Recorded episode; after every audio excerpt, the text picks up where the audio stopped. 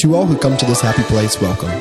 This is the Disney Buzz Podcast, and I am your host, Cam, and today I am joined by my partner, Christy. Hello! On today's episode, we will be giving a review on our December 2022 trip to Walt Disney World, and we hope that by listening to this podcast, you are able to experience the Disney magic with us. So, this is part two to our 2022 trip to Disney World that we took in December. On the last episode, we talked about our arrival day and the first two days that we spent in the park. And today we're going to be talking about our last two days in the park as well as our resort hopping day. So let's just jump right into it. The fourth day of our trip, we started at Animal Kingdom. And I know in the last episode we talked a lot about the bus transportation system and things like that that were going on. Mm-hmm. Now, from the Swan and Dolphin, which is where we were staying, which is in the Hollywood Studios and Epcot Resort area, we hopped on a bus. Now, this bus is through Mears, not through Walt Disney World. And we hopped on a bus and we went to Animal Kingdom. Now, in the last episode, we discussed kind of different ways that you can go about this bus system. But from the Swan and Dolphin to Animal Kingdom, we both think that taking the bus system from Swan and Dolphin is the best option. Yeah, for sure. So we took the bus from there and we actually met a really cool family on the bus. I know that you were excited to kind of talk about them. Yeah, um, they're super fun. It was two parents and their kids. Um, and we bonded with them so much that we decided to be a party of five in line. Um, so Cam, me, my brother, um, the dad, and his son, as we um, rope dropped Flight of Passage, where we definitely lost them in the security line, but they caught up with us later, and we were so happy that they did. Yeah, and so whenever we rope drop Animal Kingdom, we almost always tend to go to Flight of Passage. Now, in the past, we have done Expedition Everest and kind of done the right side of the park, but I think of all things that are in this park, Flight of Passage is probably going to be the one that you want to rope drop the most, but especially it was the one that we wanted to do because Avatar The Way of Water had just come out, so we knew that we'd see a little bit of a rise in the wait times, and we definitely did. Even with rope dropping, I think we waited for like two hours. Yeah, it was a really long wait. Like we had a lunch reservation at Yak and Yeti, which we'll get to in a little bit. Um, and we where where did the line start? It was Yeah, so we were, if you're looking at Animal Kingdom, like on a bird's eye view map, Flight of Passage is kind of in like the back left corner, and we got roped and we got wrapped all the way around to almost to where the Festival of the Lion King is in Africa. You're right. You're right. Yeah, we kind of started back there, and what they do is there's not even like a real median in that line. You have to kind of like stay to the right side, go all the way around, and come back that other side, and then go through the normal queue. And then there's a spot where you have to stop for traffic a couple times and things like that. Yeah, so the line can get pretty long for this one, but I'm glad we did it when we did because while we were there, I saw the wait time get up to like 200 minutes, which is insane. And for Cam, it's definitely a must do. Um, hot take: I could pass on the Flight of Passage. I You're crazy. I don't really care for it that much. I'd rather ride Soarin' or something like that. That's ridiculous. Yep. Well, it's just my opinion, and I do it for you. Well, thank you. But we ended up missing our Genie Plus reservation to Kilimanjaro Safaris That's right. because we did have, I want to say it was about a 10 o'clock return time for that from, no, it was from 9 to 10. And the park opened at 8, and we were in line for that entire time to where we did not get to ride the safari with your parents through Genie Plus. That's right. Yeah, because Cam, me, and my brother rope dropped really early, and my parents were tired, so they came in um, a little casually later because they knew we had that lunch reservation and um, the Genie Plus reservation as well. And so my parents did ride it without us while we were still in line for the flight of passage.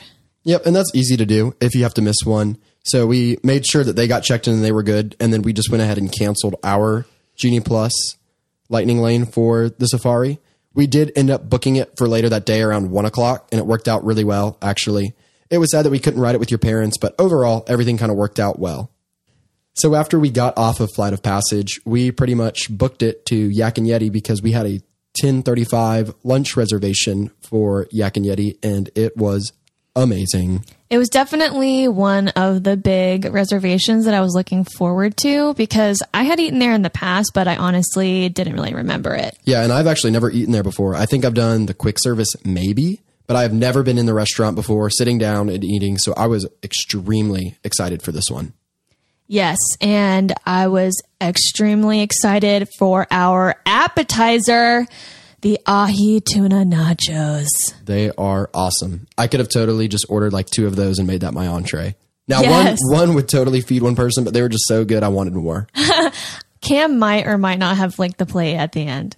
Yeah, it, they're awesome. And that is sushi grade ahi tuna with Asian slaw, crispy fried wontons as your nacho chips with wasabi and a sweet soy glaze. And they are amazing. I cannot wait to go back for more. My mouth is watering right now just thinking about them. And I love raw tuna. Like whenever we have the chance to get sashimi or sushi of some sort, I love raw tuna. So this on top of nachos with all those flavorful sauces and spices was just phenomenal. and the wonton chips. Oh my gosh, they were amazing. It, it is just like this massive piece of art that is so delectably delicious. And don't worry, we got some photos and videos. Now, we were also really excited for this reservation at this restaurant because we both are members of the Disney's Day Drinker Club, which is a group on Facebook. It is a quote unquote private group, but it's really to get in. It's got probably like 50, 60,000 members. Yeah. Shout And- out to D3. Yes. So they actually have a secret menu at the bar. And to ask for the secret menu, you must have the password. Now, we're not going to tell you on this podcast because that goes against the D3 way. So that means that you need to go on Facebook, look up Disney Day Drinkers Club, join it, and then you can find the podcast there. Just search in the top bar, search in the thread, look up password, and I'm sure you'll you will find it. And the drinks were awesome. Yeah, which also the password changes periodically. So you think you know it once, maybe by the time Cam and I go to Disney World next, it's not even going to be the same thing. Possibly, possibly. We'll see about that. But it was really awesome because whenever we walked up to the bar, well, first we sat down and we asked the bartender for the secret menu, and she's like, "You have to go to the bar for that." So we walk up to the bar and we asked the bartender for the secret menu, and it was so funny because like we had that entire interaction, and there was a waitress picking up drinks from the bar, and she just like witnessed the entire thing, and she was, I think, kind of amazed but astonished. She was like. What in the world even is this? I know. You think you know Disney, and then there's like another thing that goes on. So it was it was really good, and the drinks they were fantastic. So the drink that I went with, it was the Nepalese nectar, and that was tequila with orange liqueur, ancho chili liqueur, sour mix, spices, and I had it served as watermelon, and it was garnished with a lime with some really good spices on it. And I had a drink called Base Camp, um, probably, you know, obviously after the Expedition Everest kind of vibe. And I'm a big gin and tonic girl. So, of course, it has gin, pear nectar, fresh lemon juice, and a splash of soda. So, we really enjoyed um, our drinks there. We just kind of paid at the bar and went back to our table. And by the time that we had gotten back to our table, our appetizer had arrived. So, it was all really good timing. Yeah, it was. And those drinks, I mean, they were so good. This is actually kind of the first time I've ever had a spicy margarita. And I don't know if I want to go back to the sweet ones because it was so good. Yeah, I think Cam, um, he'll mention at the end of this too. He's kind of into savory drinks at the moment. I think so. But it was really funny because we were eating this food and, you know, it's an Asian inspired cuisine restaurant and the food's pretty spicy. So whenever I'd be eating all this food, I'd go to wash it down and I'd have a spicy drink. And so that was just, you know, kind of funny, something new for me to experience. Yes. And speaking of food, um, they have huge portions, just like a lot of the different restaurants in Walt Disney World.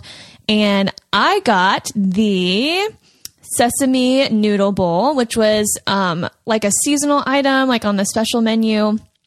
So it had egg noodles, red and green peppers, snap peas, be- bean sprouts, shaved carrots, um, and things like that. But halfway through, um, just as a family does, my dad and I switched plates as he probably finished about half of his. He got the tiki, um, chicken tiki masala, which is the boneless chicken breast marinated in yogurt and freshly ground herbs cooked in a traditional masala sauce, jasmine rice, and garlic naan. So I got two dishes that day, um, which were both really, really yummy. Um, debatably, I liked the the tiki masala a little better, but my dad liked the sesame noodle bowl better. So we kind of kind of worked out. And I went with the Mongolian beef, and this was another seasonal item on their rotating seasonal item menu. And this was stir fry marinated beef, broccolini, peppers, carrots, and jasmine rice. And this was amazing. I think I had the best meal at the table. Actually, I don't even remember trying it. Well, I- may- maybe I was a little bit too uh, selfish to give it up.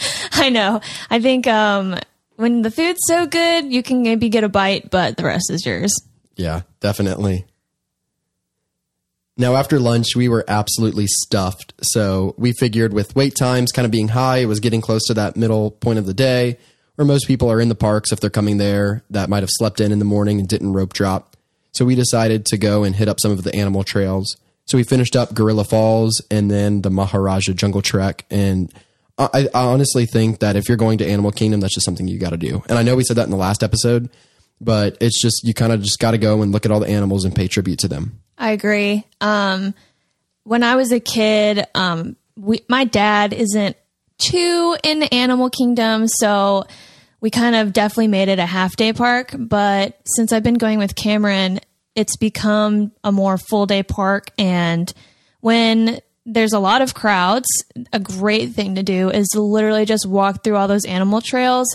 It's such a fun experience, and um, hopefully, you can even see some of the animals that you would not see on the safari ride.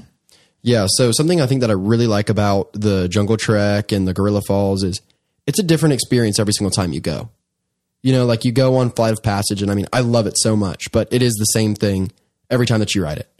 Now, that might be changing with the way of water coming out. I know there's some rumors going around that they might update it, but you know what I mean. It's the same experience every single time. That is not the case whenever you have live animals involved. Yes. Every single time you go, something different is going to happen.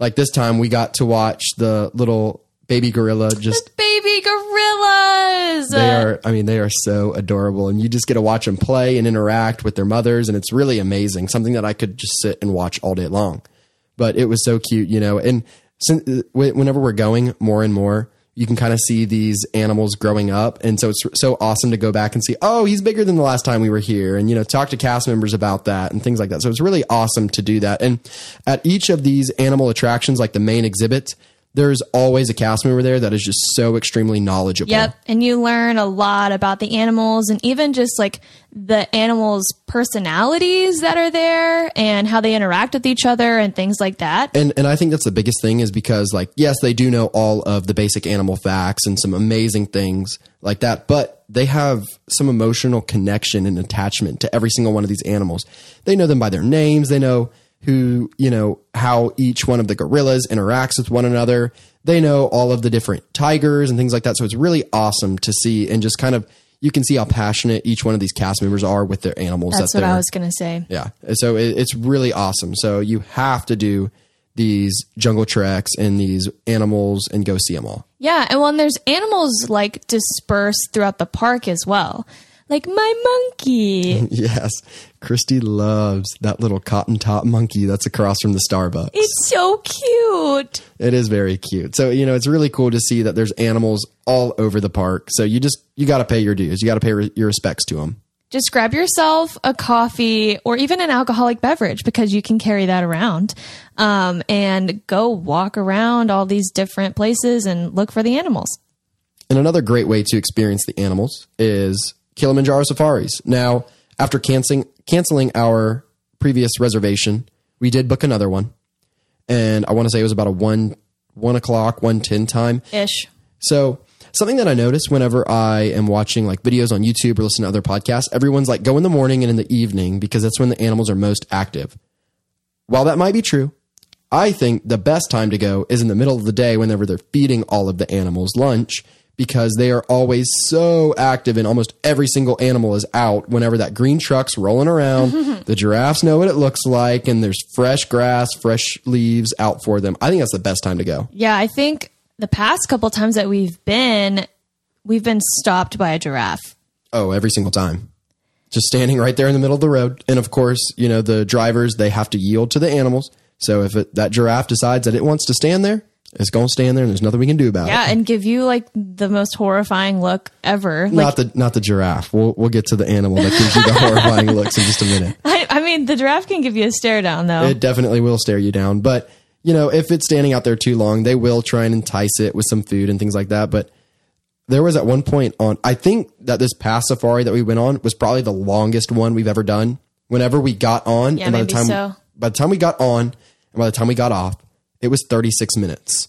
That is so long. I feel like it's only supposed to be usually like 15 or 20. And wow. that's, and that's because we got stopped by a giraffe, two giraffes that were standing right in the middle of the road, just looking at us. And that's where they wanted to be at that time. Yeah, and a couple of the vehicles ahead of us got stopped by something too that we don't know. Yeah, prob- probably the giraffes, but I, I love going through the giraffes and seeing the savannah and the wild African dogs and the zebras and the antelope.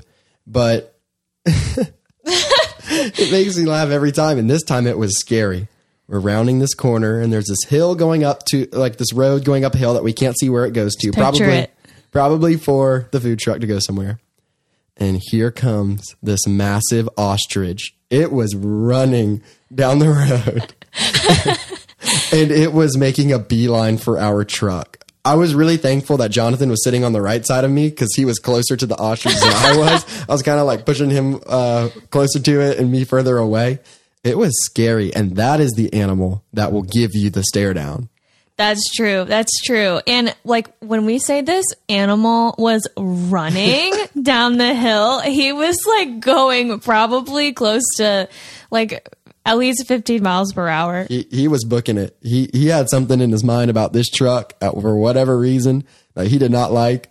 And I swear, he always comes up close to us, and I think he's just gonna like peck my eyes out He's got a vengeance for you. every time we go. That ostrich is just staring at the truck that we're in. And I'm like, this dude's about to peck my eyes out. yeah. So watch out for the ostrich when you uh, ride the Kilimanjaro safari next. But it was it was a really great experience. We got to see the cheetahs all up and active. We got to see a hippopotamus out of water. Yes, out of water. That's what I was going to say. It is so rare that you see them out the water. Usually you just see these massive like bathtubs, these floating looking bathtubs in the water. But this one was out of the water, so it was really cool to see that and you can see how big they are. Yeah, and his cute little butt, and his tail. We also got to see the rhinoceros and the baby rhinoceros, probably more like a toddler at this point. But we also got to see the lion. So I think the best time to go is whenever everyone's eating because that's whenever the animals are just so active. A factor that might also come into play is we did go when it was colder outside. So I'm thinking like potentially if you're going in the heat of the summer, maybe the morning or evening might be Right, right. I the- think that would a good time. factor. Yeah, and but like since it was really nice outside and overcast also, the animals were like more likely to be out um in like the open space just because you don't have the hot sun beating down Yeah, on them. I think you make a really good point there. Absolutely. So after we got off the safari, we kind of walked around a couple of the shops and we were ready to head back to the room because we had Hollywood Studios that night.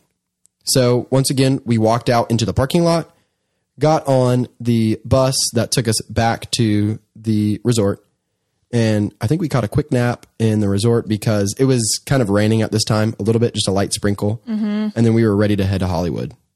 Yep, and then that was just an easy walk or ferry right away. Yeah, I think we did take a ferry just because it was kind of sprinkling, but it is, especially in the middle of the day like that, there's really hardly ever a long line to wait to get there. And with Hollywood Studios being the first stop coming from the Swan and Dolphin, it was it was a no brainer. Cam and I took some pics while we were walked, there. Walked around a rainy Hollywood. I mean, Hollywood Studios is awesome, especially at Christmas time. And I mean, it was raining. I didn't care. I wanted to just be out there and just kind of take it all in, looking down Sunset Boulevard. Yep. Listen to the music that's playing. Hollywood Studios is such a vibe. I love that place so much. So we decided to walk around a little bit, check out the shops, and by this time the rain had pretty much all gone, which we really lucked out because it was kind of supposed to pour for almost the entire entirety of us being there that day. But we really lucked out, just got a light little sprinkle. walked through Toy Story Land, walked through Galaxy's Edge, and then we had a dinner reservation at Mama Melrose's Ristorante Italiano. Yes, and this is a family favorite. We like to go there almost every time that we are in Disney World. Which, by the way, if you have never been or watched Muppets 3D, you probably have never seen this restaurant before because it is so tucked away. It's back behind Pizza Rizzo, behind the Muppets gift shop, and it is right where you exit whenever you come out of Muppet Vision 3D. Yeah, if if you haven't been to Disney or you have been to Disney in the past mm, five years, um, but had not gone prior to that, you would have missed um, the whole section that used to be over there, which was themed after New York, and you could walk down, and that's where they used to uh, feature all of the the Snope, as they call it. Um, and I remember as a kid, that's that's a very vivid memory in my mind. But after they took that down, Mama Melrose truly does sit kind of randomly in that back alley there.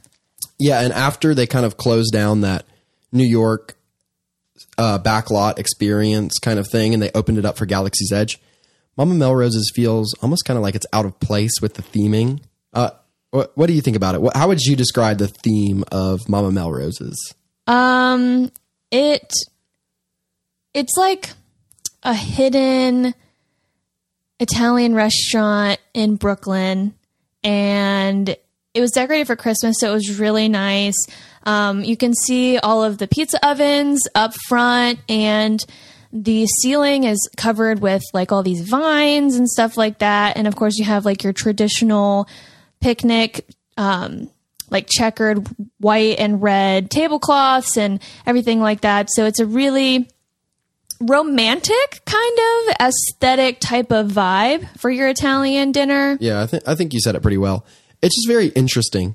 You know what I mean? It's just like uh, not to say it's not good at all. That's not what we're saying. It's just very different than kind of what we're used to. Well, mm, and this restaurant does get a lot of hate because people call it like a glorified Olive Garden, and I don't know if I would agree with that. I think I think it's really nice.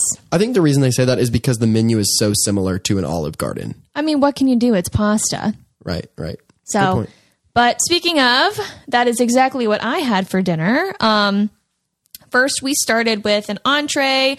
We got like just the meatball with marinara with the fresh ricotta and basil to share for the table, and then I got Mama's Italian pasta.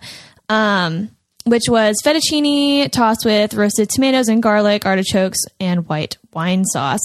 Um, because I had been eating so much food towards the end of the trip, I was kind of going the vegetarian route um, because protein is so filling that I felt guilty not eating all of my meal. And so I was very happy going with the Italian pasta where it was literally just noodles with sauce and um, tomatoes on it. Yeah, yeah, yeah. I did not. I had the oven baked chicken parmigiana, and it was it was really good. It was just your standard breaded chicken breast with marinara sauce topped with melt, melted mozzarella over spaghetti, and it was really good. Chicken parmesan. I mean, I don't know if how it could have been much better than what it was. I thought the chicken was very good. I thought it was breaded very well, and it was it was a great meal. It really was. And you get the the bread that comes with it with the good oil dipping sauces and everything. So it's a really awesome restaurant. I agree. Um, so if you're looking for something kind of more on the Italian side that isn't like Pizza Rizzo um, in Hollywood Studios, then definitely try and make a reservation for Mama Melrose. So after our dinner was over, we ha- were planning to go to the second showing of Fantasmic. Now, this is something that we were probably looking forward to the most on this trip, just because Fantasmic has been closed for so long. Now, on the day that we were going, and usually this will happen in the most like peak times uh, that people go to the park, but they will have two showings of Fantasmic. One, which is usually around that seven o'clock ish, eight o'clock ish time, if the park's closing at nine, and then they will have one right whenever the park closes. And that is the one that we went to, and that is the one that usually everyone suggests that you go to just because it is much less crowded because all of The younger ones will be going with their family to the first showing so they can go back and go to sleep and all of those things. But usually, like the adults or the younger people, uh, but not as you know, not the toddlers. They're going to go to the second show, and I would say that. What, what do you think? Maybe forty percent capacity in the amphitheater, maybe halfway full. Um, don't know. I, I think 50 or 60 when, like, by the time that it started. But we, this was a big priority for us. So we definitely um, did hop in line early. So we got very central um, spot to sit for the show. Right. And if you're traveling in a very small party, like two or three people, you can show up 10 or 15 minutes before the show, second show time starts, and you can get a seat in the middle. Like there were, it was 10 minutes from the show starting. And I mean, there were, I was looking across where we were sitting, there were still sections open. Now, maybe if you're traveling with a larger party, like eight or 10, maybe not, but that doesn't mean that you still can't get in because the show had already started. And I mean, there were still so many seats available. Yeah, and we really, really enjoyed it. Um, just because they had all of the new additions, and um, I had not seen it in a long time, and Cam had not seen it in a long time, where it was almost like completely new for him. Yeah, and I know in our first episode that's something that we talked about being really excited about, and my speculation of me crying, I did twice. the first time was during the Frozen scene, mm-hmm. just because they played the song "Show Yourself," and that is my favorite song from any of the Frozen movies. It is awesome. Yes, it is so dynamic, and I'll be listening to it in the car, and I'll start crying. Yeah, it is an awesome song. So just like seeing that with it being so loud and the water going and seeing Elsa out there, it was awesome. And then of course the second time I did cry was the very end where Mickey is up on the very tip top and it was oh my gosh, just the music, the fireworks, just the atmosphere, it was awesome. Awesome. So after the show was over, it was time to head back to the resort. We walked back just because there was a longer line for the ferries. So we walked back just a quick 15, 20 minute walk. And it probably was closer to 20 minutes just because our feet were so tired because we'd been doing a park day all day long. Walking back wasn't hard as as it could have been as well because we did take a nap and comparatively to a lot of our other nights, it was still early. Right. It was pretty early and we had a very chill night in Hollywood. Yes. Oh my gosh, I just forgot. We skipped right over the cantina. All right. So backtrack a little bit. It's because you're not looking at your notes. I know. Backtrack a little bit. After Mama Melrose's, we went to the cantina because we had a reservation for the five of us to go there. And that is by far my favorite bar in this galaxy because it is so doggone cool. I I think it's really neat as well. Um, Man, why do you hate on everything that I like? I we're just different people, okay? You're a little bit more nerdy than I am. I I can I can appreciate it, but you know. But the drinks are good. They are expensive, but they're an experience in and of themselves. Right. You're not only paying for the drink, but you're paying to be inside of the coolest bar ever. And the cast members, especially at the bar, are really, really fun and all these interactive experiences. You got DJ Rex and everything like that. And I think that's probably one of my favorite parts about the cantina is just the entire atmosphere there because you go in there and the bartenders make it such a lively experience and they're connecting with you and the people that's beside you and it kind of like just makes you want to talk to the people that are that you're around. And you have these drinks that just look so different than everything that you're used to and they have different names. So you're like conversating with the people and saying, "Well, this is what I got. It kind of tastes like this." And things like that. So I think that's just another reason why this bar is just it just has such a community feeling. Yeah, yeah. Or you'll see it like down the bar. And Right. you're like, what is that? That's so cool. It's bubbling. Like, that's crazy. And then you're like, can I get one of those? And then, Yep. you know, your tab goes up and up and up and up. Now, speaking of drinks, I always have to start with the fuzzy tauntaun. This is my absolute favorite cocktail ever. And it's Ciroc peach vodka. And it's got peach schnapps, orange juice with tangerine, pure cane sugar, and a buzz button tingling foam. And that foam is awesome. it's made from this rare kind of Japanese flower to where they turn it into this foam and it gives your mouth this tingle in your lips, this tingling sensation. And then the drink just pairs so well with it. It is my favorite thing, so I always have to start with that one. And after that, I had the Dagobah Slug Slinger, and this was tequila, blue curacao liqueur, citrus juices, ginger, herbs, and bitters. And this was a really good drink. Had a very like green presentation to it, obviously, because it's coming from Dagobah. Everything there that you think of is very foresty, very kind of earthy. And it's really cool because whenever you get this drink, it comes from a tank where this alien is like sitting inside of it and it looks like he's producing this drink. And Ew. it's it's so cool. But it was delicious. But I will still say that the fuzzy tauntaun is my favorite drink. And I got the Yub Nub, which usually comes in this really cool souvenir indoor mug. But because I love the drink so much and I didn't want to pay $46, um, I decided to get it without that mug. And of course, it's still really good. I love rum. So I got the Yub Nub, which has Malibu pineapple rum, Sailor Jerry spice rum, citrus juices, and passion fruit. And then I got And just to be clear about the whole mug situation, so for the $46, it comes with the drink and the souvenir mug, and you keep the mug. Now, if you do not want to pay the $46 and keep the mug, you can opt out for it, and it's going to bump your price down probably about, half. yeah, at least, at least less, half. Yeah, yeah. less than half. And it's just going to be served in a traditional glass, cocktail glass.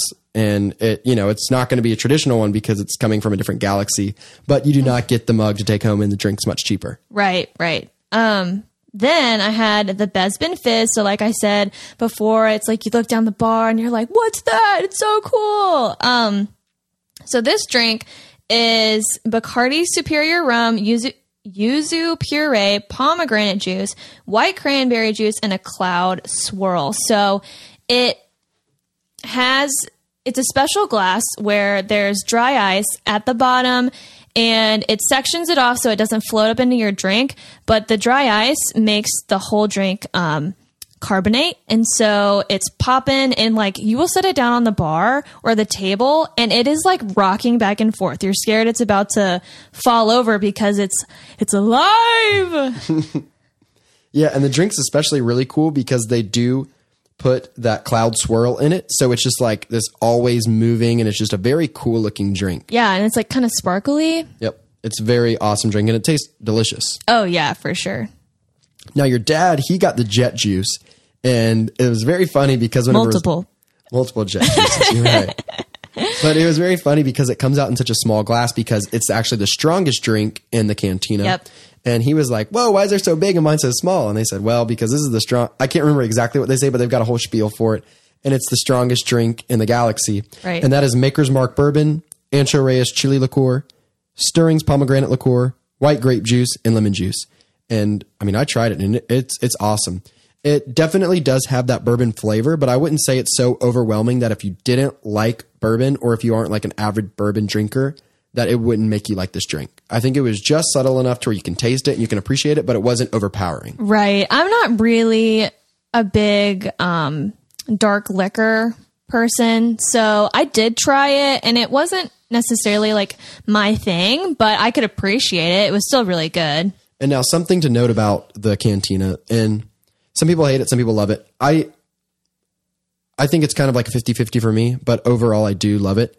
All of these cocktails are pre-made. So they're pouring them from a tap, right? So it's not like the bartender. The reason I don't like that is cuz I do like watching a bartender work and I think that's a whole sp- part of the experience of going to a bar. But the reason I love this is because the drinks are just as good every single time you go back. Right. And they can't like pour different amounts of alcohol in Exactly. there. Yeah, absolutely. And so whenever like I'm thinking of the fuzzy tauntaun in my mind right now, I know that the next time I go to the cantina, it's going to taste the exact same, and I love that about it. The drinks are always so good. Absolutely. So from there, we did go to the second showing of Fantasmic. I know we kind of messed that up, but that's all right. We did go to the second showing of Fantasmic. We stumbled our way there after being in the cantina, and it was awesome. And then we made our way back home, and we were ready for our final day in the parks. Which was Epcot and Magic Kingdom. So I did wake up at 6:58 to try and secure a virtual queue for Guardians of the Galaxy Cosmic Rewind and we did. A little pro tip about this and I'm sure we'll talk about it later on, but use the world clock on one cell phone and have the app pulled up on the other. Now, there's a little bit different techniques for every single person. Everybody does it a little bit differently. But what I do is I'm watching that world clock. And the reason you watch the world clock is because you can see the seconds on it. And so as soon as you see that the clock hits 7 a.m., immediately refresh and book that reservation. And I, doing that, I've never missed a reservation for any kind of virtual queue after doing that world clock hack. And let's talk about the stress that comes behind it. Oh yes, I am like a I I used to wake up at 6:50, but I realized like that's just ridiculous because I'm pacing for like 10 minutes just like walking around just like constantly checking like oh my gosh, oh my gosh, oh my gosh, oh my gosh. First, first thing in the morning. Yeah, I know. It's in like his underwear, walking outside, say, I, I, I got two bars now. I know, I know. Now another tip is do not be on Walt Disney World Wi-Fi because everybody else is going to be on it and it's going to probably slow you down. So what you need to do is check like before 658, maybe like the night before, walk around your room, find where you get the best service. If you have to go outside, go outside, find where you get the best service and use your cellular data instead of the Wi-Fi just because it's probably going to be faster. So we were lucky enough to get a reservation at Guardians of the Galaxy Cosmic Rewind. Can't remember exactly what time it was, but we were already up so early that we decided that we wanted to rope drop Epcot. Now, because we were staying at the Swan and Dolphin, we went, we walked there because it is about a 15 minute walk there as well. And we entered through the International Gateway, which is kind of like the quote unquote back entrance to Epcot. Which, side note, there was a slight debate to see which route around the lake was faster to get from the Swan and Dolphin to International Gateway. Yep. And they're almost exactly the same. Almost. If you walk the boardwalk route, it's 0.49 miles. If you walk the Yacht and Beach Club route, it's 0.51 miles. So if you want an extra point two, Z- 0.02. point zero two miles, you know, that's that's your difference there. It is. It's a game changer. Another two steps. That's right. So we we did go in and rope drop, and this was early entry. So the way that they do it is you can go through security, you can tap into the park, and they'll pretty much let you go up to the bridge that will take you to France, or all the way through the United Kingdom, right up to where that little outside theater is. Canadian stage. Yeah, the Canadian stage, exactly. And so we decided that, well, we really actually didn't realize that your brother had never ridden Remy's Ratatouille Adventure, and we kind of like Frozen a little bit more. So we decided that we wanted to rope drop Frozen, and that was the best choice ever because We were the first people in line, first people on the boats traveling to Norway. it was, well, traveling to Arendelle. Arendelle, sorry, sorry. Yes, it was awesome. We were literally the first ones of the day to ride it. And we had the entire boat to ourselves because I was speed walking and I forced Jonathan and Christy to keep up. And so it was awesome. I'm shaking my head, but I guess it was worth it. It was totally worth it. Just to be able to say, like, you were on a ride in Walt Disney World, you were the first person of the day to ride it. Like, that's pretty cool. That that's that's true. That's really cool. I, that, that's like a feather in my cap for me. So, Oh boy. Well, I mean, I took a video of you speed walking and it's just it's stupid because you are walking so fast. I, I turn around and try and get videos of people like the mob behind us, and you were like already gone. so obviously, it works. Obviously. So, speed walk people, it definitely pays off. book it, book it, book it. Now, after we got off of Frozen Ever After, all of the countries, because it was so early, it was still that early entry time for the Walt Disney World resort guests. That none of the countries and their shops really were open yet, just because technically the park was not open yet.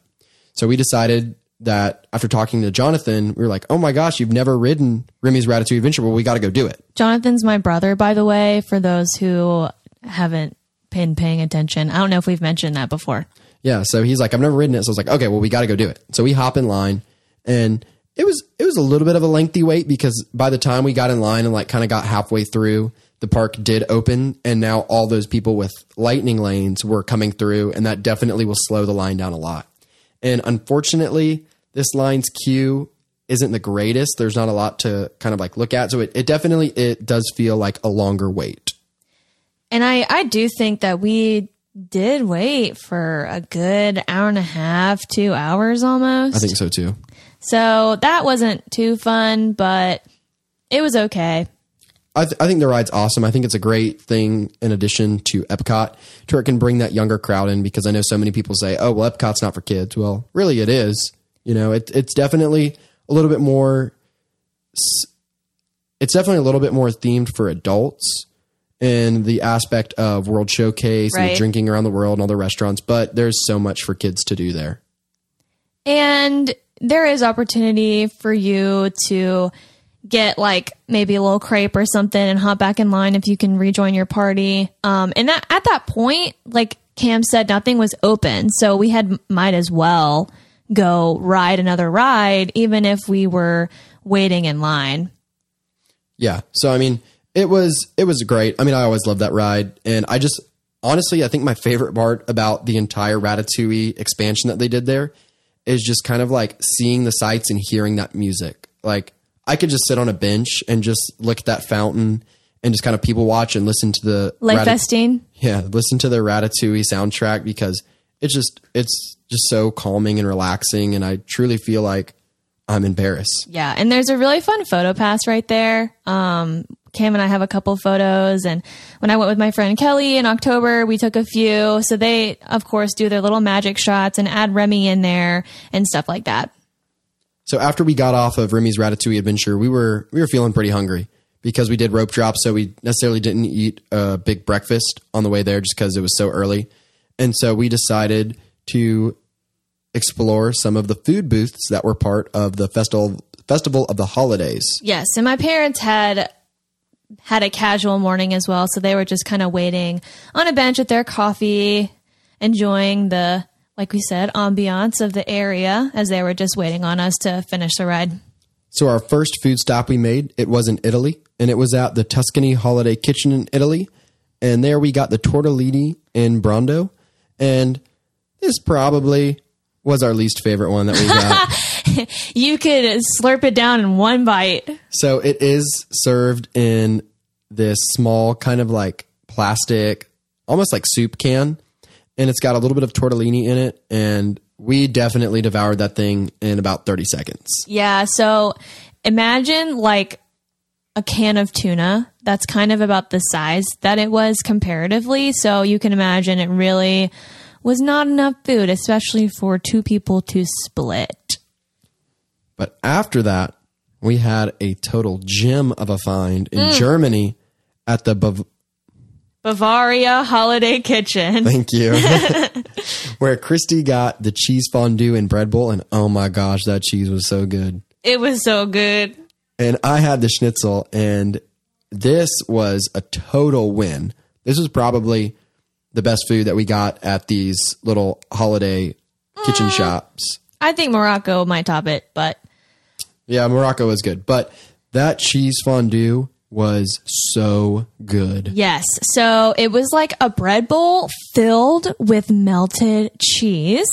And the cheese was so rich and they also did give you like some side pieces of bread that they Yep. cut out from the inside to make the bowl some vegetables and Yep. potatoes. So it was kind of hearty, you know, if you were, especially if you were drinking around the world, that's a really good snack to put Yeah. in your system. and it paired very well with the schnitzel that i got i mean they, they that combination was just awesome and the cheese was so good like i'd drip a little bit on the table and i'm like Oh no. i'm so sad because that's cheese i could have had So it was really good. And honestly, by this time, I was getting a little hangry. So it was about time I needed to put something good into my system. it definitely hit the spot so from there we walked to guardians of the galaxy cosmic rewind because it was getting pretty close for our group to be called we got on and i mean that ride is always so good i know we really talked about it a lot in the last episode but that ride is always so awesome every time i get off of it walking down those stairs my cheeks hurt so bad because i'm just smiling so much and it was really fun because this time we were in a car so it's it's four to a car so we couldn't ride with your parents and your brother we had to like split up and I didn't want because there was five of us.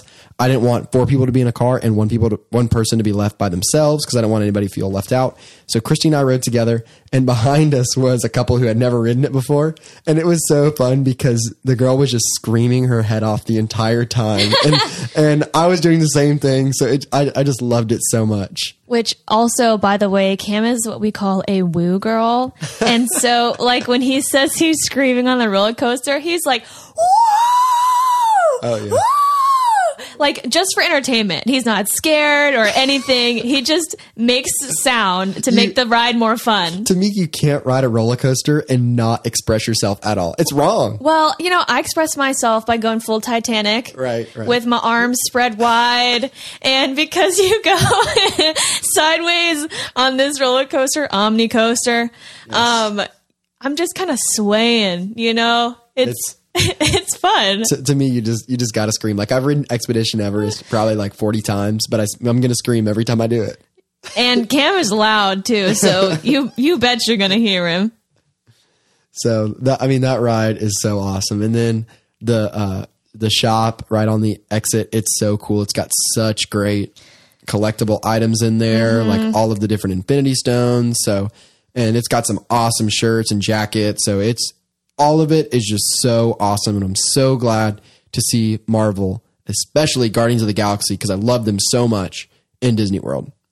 And a lot of their merch, um, obviously, because Guardians of the Galaxy has a lot of 80s theming to it, has a, a lot of their merch has a lot of 80s style clothing and um, hats and jackets. Which and, is in right now. Yeah, wallets, things like that. That's what the kids are wearing, I guess. Um, especially because you know like stranger things and everything has an influence on that as well so it's it's a great story even if you don't love all the collectible items um you got to go check it out It's it's so much fun. It's definitely the best ride I've ever been on. Now, after we got off Guardians, we went and we purchased the Olaf's Holiday Tradition Expedition Scavenger Hunt, and this was awesome. I think it was like twelve ninety nine, eleven ninety nine, one of the two. Mm-hmm. And what basically what it is is there's this tiny little, maybe foot tall Olaf statue in each one of the countries all throughout the World Showcase. And he is on a sled and he's got a holiday tradition little piece of tradition from each country. And you have to find him inside of that country. And i really loved this because i noticed things in each country that i never have before. Because i was looking so intently and so deeply for olaf i was like wow like look look at this. Like i've never even noticed this before. Right. And some countries were easier to find than others. Oh yeah. We walked around germany for so long. Yeah, Ger- Germany was tough. So by the time that this is out and you're listening to it, it'll be over. it'll be over. So he was in the back of Germany, inside of a window where it was like a little toy shop. yeah and I was window like, display yeah, I was like, oh my gosh, that is that is hard. Like we kept looking up because usually he's more elevated, or Right. he'll be inside of like a little garden. No, nope he was in the window and he was really tough to find. But especially with Germany, like I was looking so closely at things that, and, and it's details like that that you just don't notice unless you're doing something like that. Which is really crazy too because I've been to Epcot so many times and Cam pointed out to me that the castle that's like the background of Germany is actually the castle where fun fact Cam and I met in real life in Germany. Yeah, and I don't remember the act, the exact name of that castle, but it's it's the castle where it neighbors the Neuschwanstein Castle, and the Neuschwanstein Castle is the castle that they modeled the Sleeping Beauty Castle after. So it's it sits on a mountaintop Yeah. right next to it, and they mo- that's that's what the they modeled the castle in Epcot after, which is really cool. And you can see it in Soarin'. Yes, you can. So look out for that. And then the castle, it's like a yellow color off in the distance. That's the one that we're talking about. You can see it in Soarin'. Yep, and that is where we met, which is really awesome. And I'm sure in the future we will talk more about that and that whole story because it's a really awesome one. Yeah, maybe in a little get to know you episode. So we did find all of the Epcot. So we did find all of the Olafs throughout World Showcase, and it was just, it, and you do get a little gift, like you get this little map, and what happens is on each map, you see a picture of you've got a sticker that you have to stick all around this circular map. And then it describes the holiday tradition that Olaf is exploring inside of that country.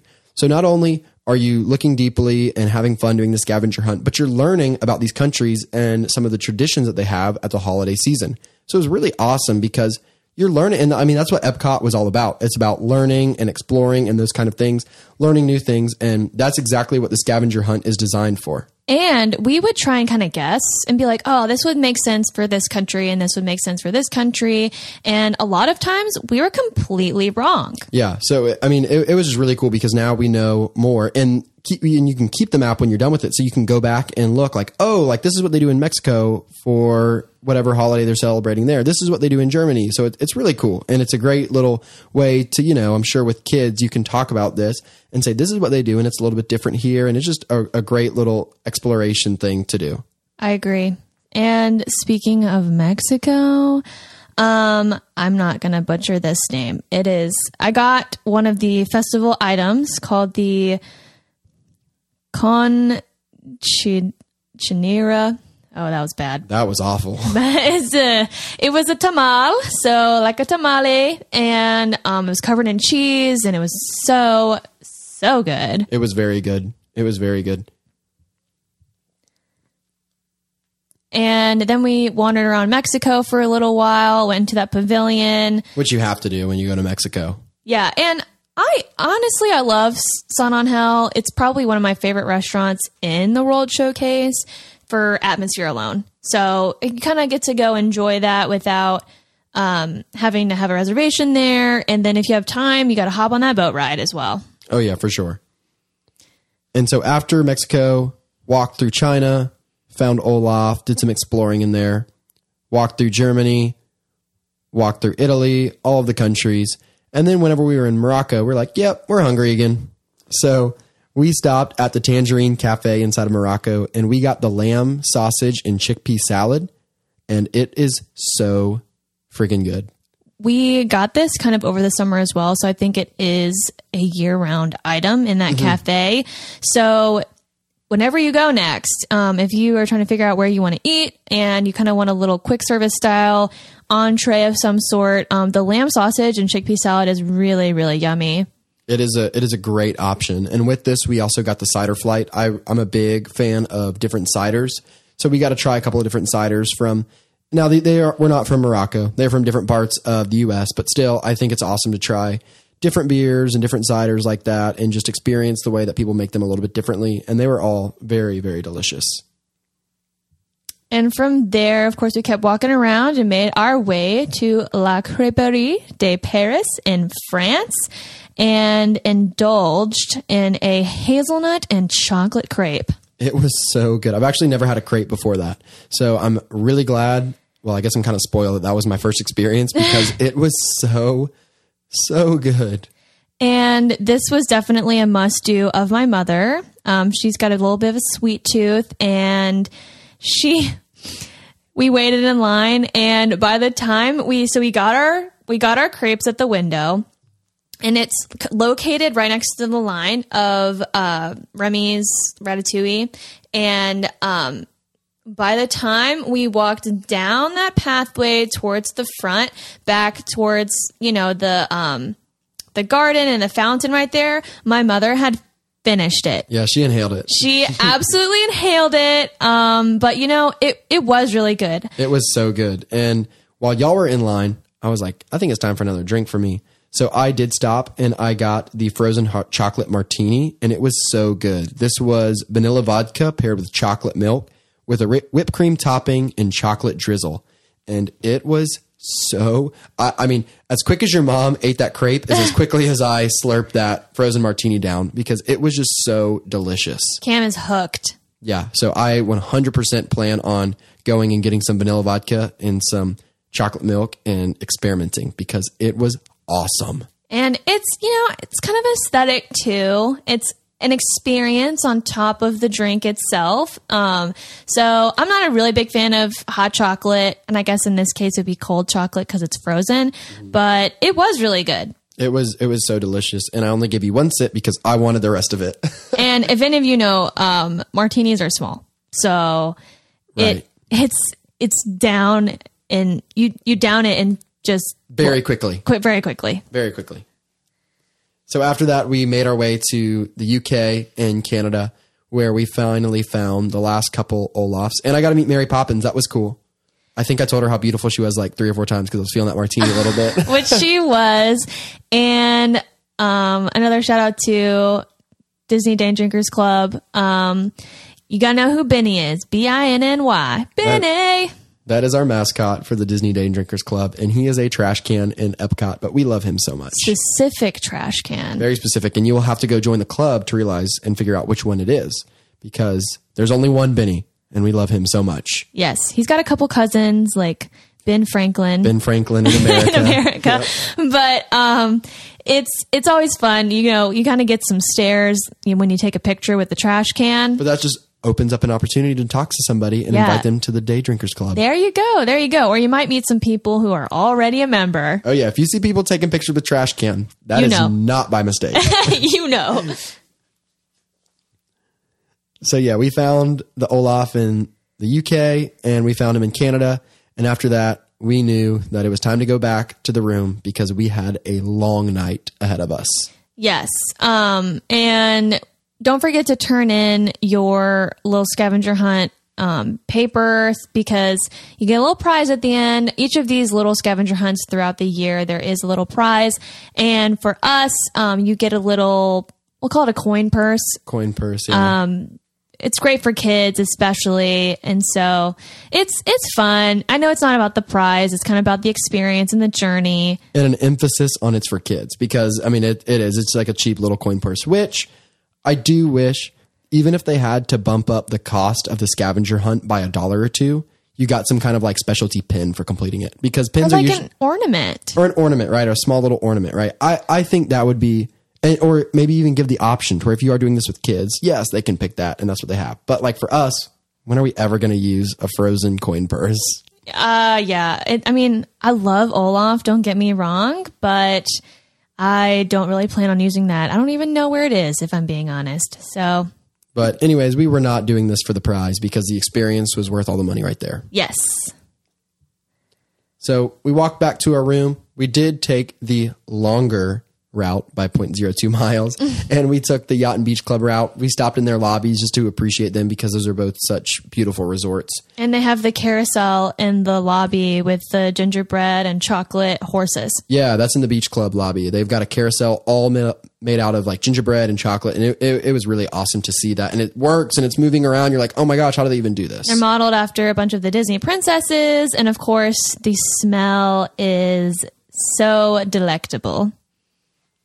So we stopped back at the hotel room because Shortly.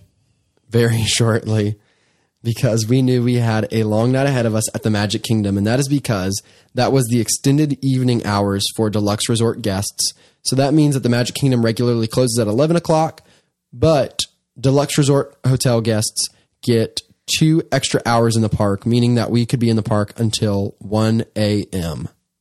So we did not have long at all to stay at the hotel room because we did have a dinner reservation at the Skipper Canteen, which is that is the Jungle Navigation Skipper Canteen restaurant that is in Adventureland, and it is kind of like taking the Jungle Cruise ride and putting it into a restaurant. So we had a reservation there. We were really excited about it. So I think we only had like 20, 30 minutes to get a little bit of shut eye in the room before heading there. So we took a bus and it worked out perfectly. We were a little bit scared that we'd be a little bit late, but it worked out perfectly to where as soon as we showed up, it was time for our reservation. We got right in and we had a fantastic server. His name was Oswald and we were in the back room and he was just, he was so great. so nice and accommodating and went above and beyond and he was so so great And I mean, all of the cast members at Disney World are awesome, and all of the servers there are so good. But to us, Oswald just kind of stood out because he was just, I mean, he was so conversational, very, very, very accommodating to us, and he, he was so awesome. So shout out to Oswald because he just made that experience even better. And we can't wait to go back and request to be seated for with Oswald. Oswald, yes. So, of course, we have to talk about what kind of food we got. and alcoholic beverages because you can now get cocktails inside of restaurants in the Magic Kingdom. Mm. You can't take them to go like the rest of the parks because that's just how it is in the Magic Kingdom with all the kids being there and everything. But whenever I ordered, he said it. Whenever he he brought it to the table, he's like, "Took us 51 years to get this one." So I thought that was kind of funny. but I did go with the Golden Haze Margarita, and this was Blanco tequila with Grand Marnier liqueur, agave syrup, lime juice, and smoked chili bitters, and it was awesome. It was delicious. It was so nice to be sitting in Magic Kingdom and be ordered be able to order a cocktail. So he definitely ordered a few to kind of load up to go back into the Magic Kingdom world. Right. So we also did go with the sangria. Now, this was very interesting because they had a red sangria and a white sangria. And if you are a fan of sangria, you know that like red is kind of like the go to and it's a standard. But thanks to Oswald, he warned us. He was like, our red sangria is a little bit different. So I'm going to bring both of them and I want you to taste them and try them before you order because I think it will impact the way you order. Now, their red sangria, it was a very cinnamon based sangria, and the cinnamon was very strong. Mm. Now, me myself, I am a fan of cinnamon, but like kind of the, the table consensus was that the white was so much better and it was so good. I've never had white sangria before, and it was awesome. Yeah, and that was my dad's drink of co- drink of choice. So Yeah, so thanks to Oswald, we, we would have definitely ordered the red sangria and probably be a little bit unsatisfied with it. But instead, we got a couple glasses of the white sangria. So again, he just went the extra mile. And then we can kind of talk about what we got to eat. Uh, I got the curried vegetable crew stew, which, I, like I said before, I was on this kind of vegetarian kick just because I was so full from all the food that we had been eating, especially being at Epcot earlier that day. I mean, we we were eating until probably three o'clock, and our dinner reservation was at like 7 Yeah. So, I mean, I was pretty full. I wasn't really even hungry, but of course I had to get something. So, the curried vegetable crew stew is um, seasonal vegetables and pineapple tofu in a house made curry sauce served with coconut rice. And that was really yummy. The tofu was fried and the jasmine rice or sorry coconut rice was super flavorful and everything like that so i really enjoyed my meal And I went with the hearty hard char siu pork. This was char siu marinated pork served with seasonal vegetables and jasmine rice. And it was so delicious. And this was a massive serving size. We, I had two big pieces of the pork, and it was so delicious. And I'm a huge fan of sauce on my food. And this thing was just covered in sauce. So I was I was lost on- in the sauce I was on cloud nine with this. It was it was so delicious, and this is kind of one of those restaurants where it is a little bit more of an experimental type of food. So maybe if you've got really picky eaters, or if you've got a very sensitive certain palate, this restaurant might not be for you. There are options, but this is definitely a more ethnic kind of experimental restaurant. And there's this dish it just makes me laugh it's it tastes like chicken because it is and um, i just thought that was a funny name Yeah. So and and like I said before, this is a continuation of the Jungle Cruise. So your servers are skippers, and they do have that Jungle Cruise humor, and and you know it, it's really good. And remember, whenever you leave, be careful because it's a jungle out there. you got it so we did leave and this is where the sad part of our podcast Well, it truly was a jungle out there because whenever we left, the fireworks were going on. right right And it was a jungle out there because of how many people were there after they were over. Yes. So here's my sad little story. Um, I had been going, going, going, and Christy can't go, go, go. So when we got to dinner, I just knew I was not feeling well. I ended up feeling my face. Um, a couple of my family members were like, "Oh my gosh, you have a fever," and I just was not feeling well. Um, so we decided that instead of me staying and taking part in those extra magic hours, that my mom and I would go back to the room. Womp womp. So we started heading out that way while the fireworks were going and i was like oh my gosh this is so sad this is our last night i can't believe i'm leaving like this and your girl fell out in some tears so i was like mom I can't leave. And she's like, Oh, it's okay. What do you want to do? And so we pushed through the crowd that was leaving Magic Kingdom after the fireworks back to the hub grass. Well, where were you at this time? I was all the way at the front. Right by the by the main gate in the Christmas tree. Yep, yep. So we pushed back through the crowd. It was pure chaos. It wouldn't have been a good choice to leave during that time anyway, just because of how many people were trying to hop on the bus, the monorail, the ferry, etc. So we ended up pushing through the crowd back and after honestly a good 10 minutes to just go through Main Street, uh, we ended up sitting on the hub grass where Cam met me and my mom, and we just sat there for a good 45 minutes.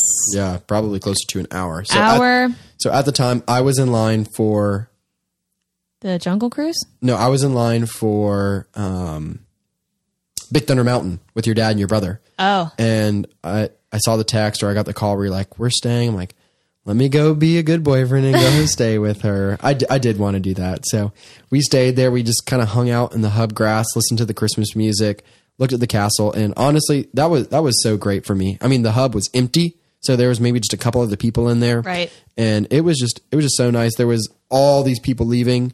And then once that died down, like it was just so relaxing, just sitting there, listening to the music, just chatting and looking at the castle. yes. And yeah, because I was exhausted, it was good for us to just chill and be there because that's just a wonderful thing about Disney is you don't have to be doing a single thing. You can just be inside the park enjoying the ambiance and the experience of sitting in the hub grass or walking down Main Street or riding the people mover through Tomorrowland. Like it is just so magical to just be there.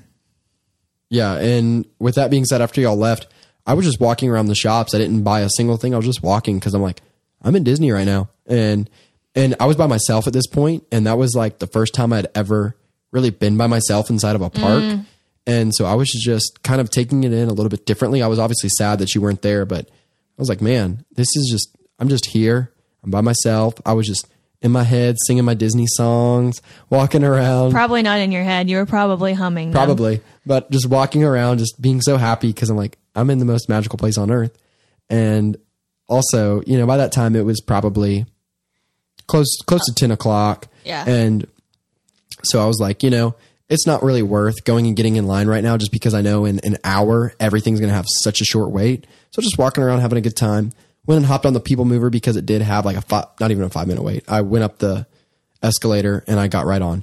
But that was the most interesting experience on the people mover for me because I was stopped for three times and it was it was interesting because I was stuck inside of Space Mountain. And if you've ever ridden the people mover, you know it is pitch black on that thing when you get in Space Mountain.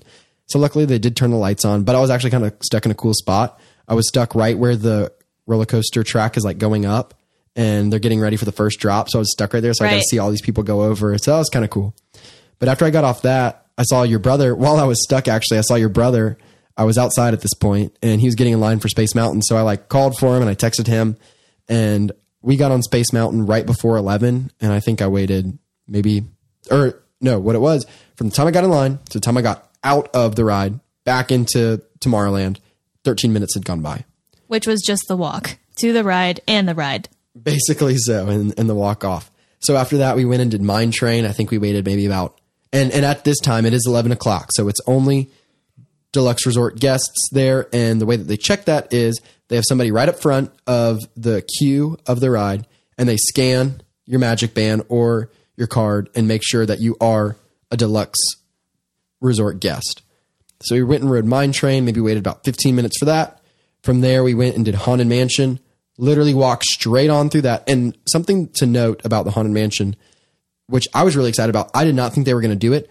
They did still put you in the stretching room and had that entire pre show experience, which I was thinking they're just going to have you walk right through because there were so little people in the parks at this time.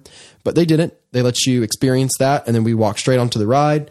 From there, we did Big Thunder Mountain again, walk straight on. And then we did Pirates of the Caribbean. And all of that got knocked out probably within mm, Mm, 45 minutes, maybe It's amazing. and those are some pretty big ticket rides.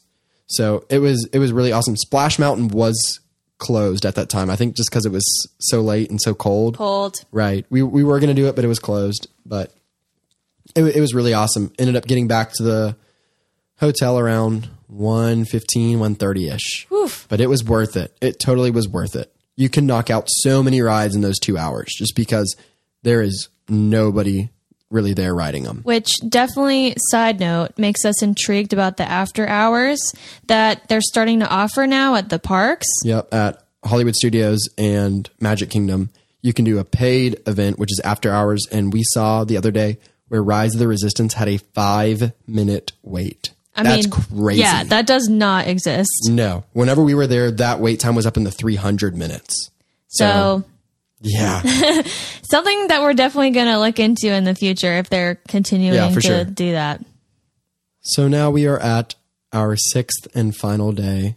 It's always such a sad day when you wake up knowing you're leaving, but we made up for it because we did have a breakfast reservation at Topolino's Terrace, and this was a character breakfast meal, and it had Mickey Mouse, Donald Duck, Minnie Mouse, and Daisy.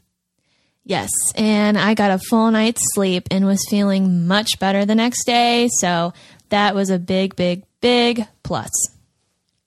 So we walked over to Hollywood Studios from the room after getting checked out and everything, and we took the Skyliner, which took us to the main Skyliner hub, where we then got off and got on another one, and it took us to the Riviera, which is such a beautiful resort. And then we took the elevator all the way to the top, and we were ready for our breakfast at Topolino's, and it was awesome.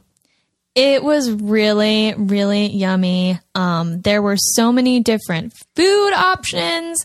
And what we noticed as well, like obviously it's a really hard reservation to get. Like when Cam even looked 60 days out, there was only a reservation for two people. Yep. So he jumped on that opportunity. Sorry, my family, but it was it was really really awesome. The there weren't many tables. Like there was a lot of open space, which Right. probably contributed to the like lack of reservation opportunities. Yep. And I mean, you have to have that whenever you have a character dining experience. Yes. It's got to be spread out. You can't have tables on top of one another because the characters are coming through and hugging and taking photos with everything. So it totally makes sense. And dancing. And dancing and singing, yes. But I mean, the restaurant was so beautiful. The chandeliers are amazing. Whenever you get up there and get off the elevators, you can see the refrigerators just full of all the different types of pastas and all the wine. It's just, it's very, very awesome. It's a great atmosphere. So you do start out with a basket of pastries, and we noticed that the croissant that we had definitely was the best with the raspberry dipping sauce, and it was just that jam was so good. Yes. So it also came with like this chocolate sauce and just plain old butter.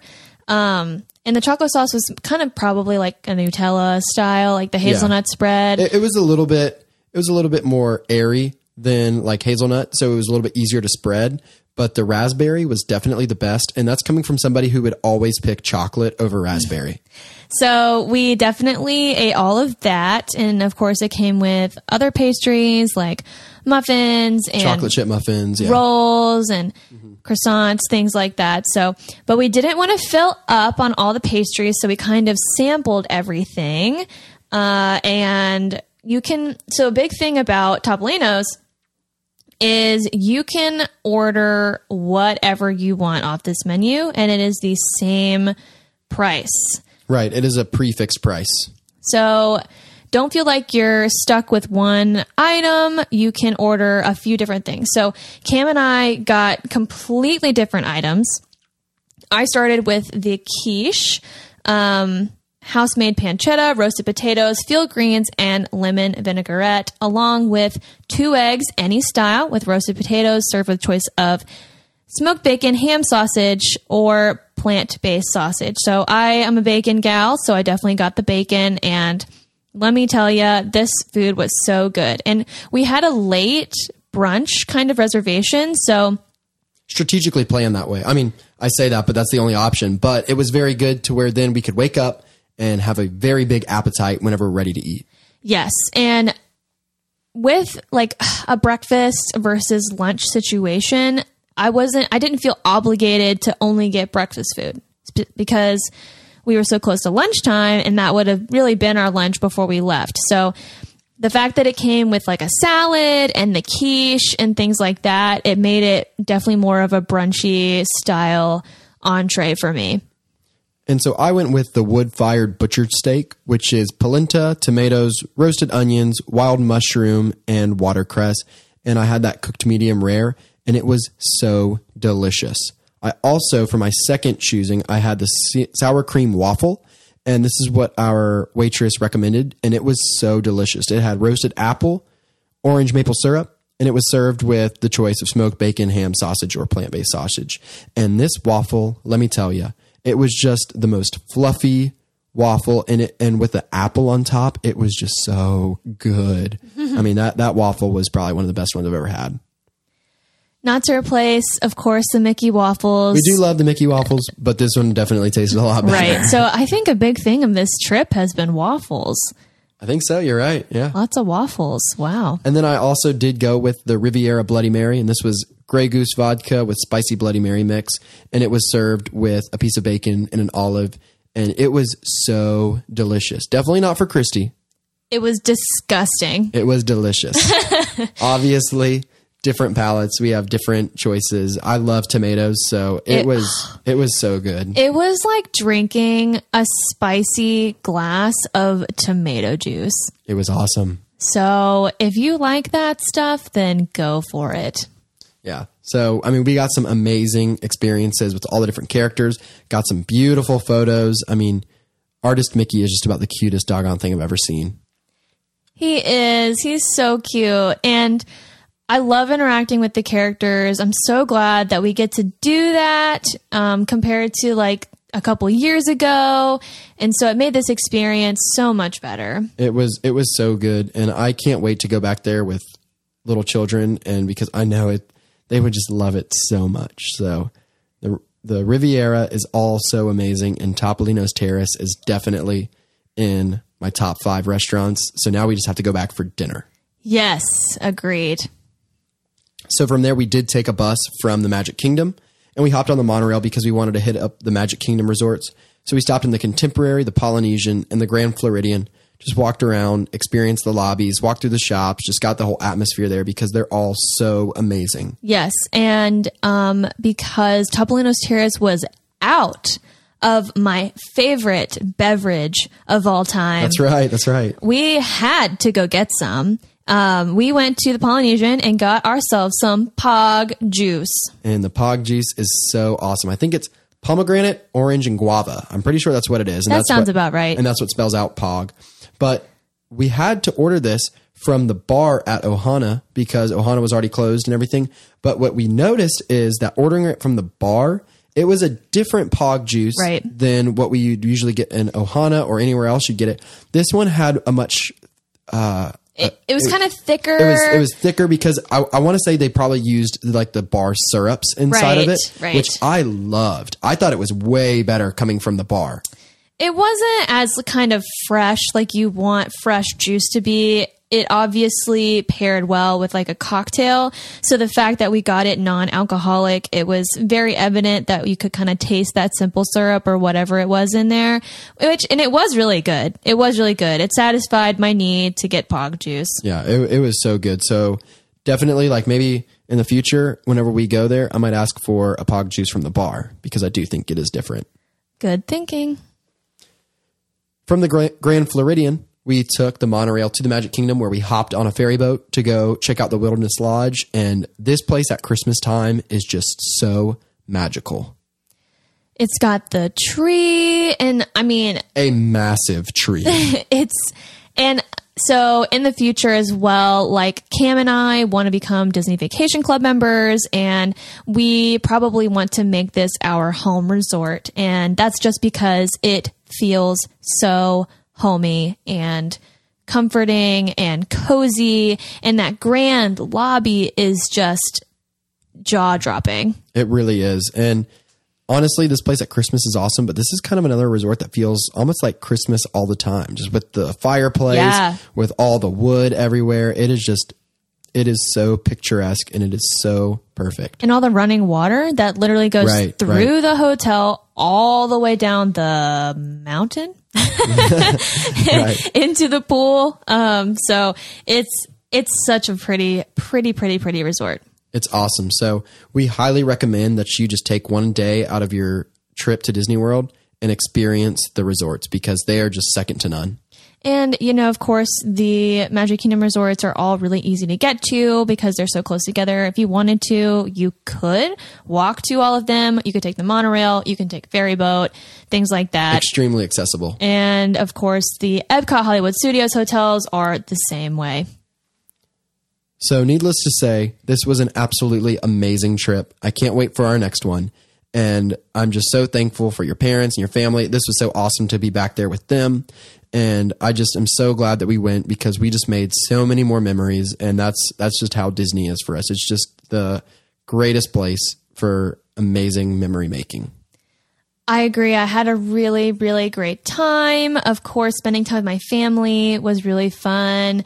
Having Cam join along was fantastic. And I really can't wait to go back and experience it with not only Cam or my family, but all of our other friends and, you know, maybe bring our little godson as well. So one day maybe we can make that happen. All right. So you guys make sure to follow us on social media at the Disney.buzz for more content and a behind the scenes look at the show. And be sure to share this with your friends and family so they can stay updated on the latest Disney buzz too. And that's it for now. We'll see you real soon.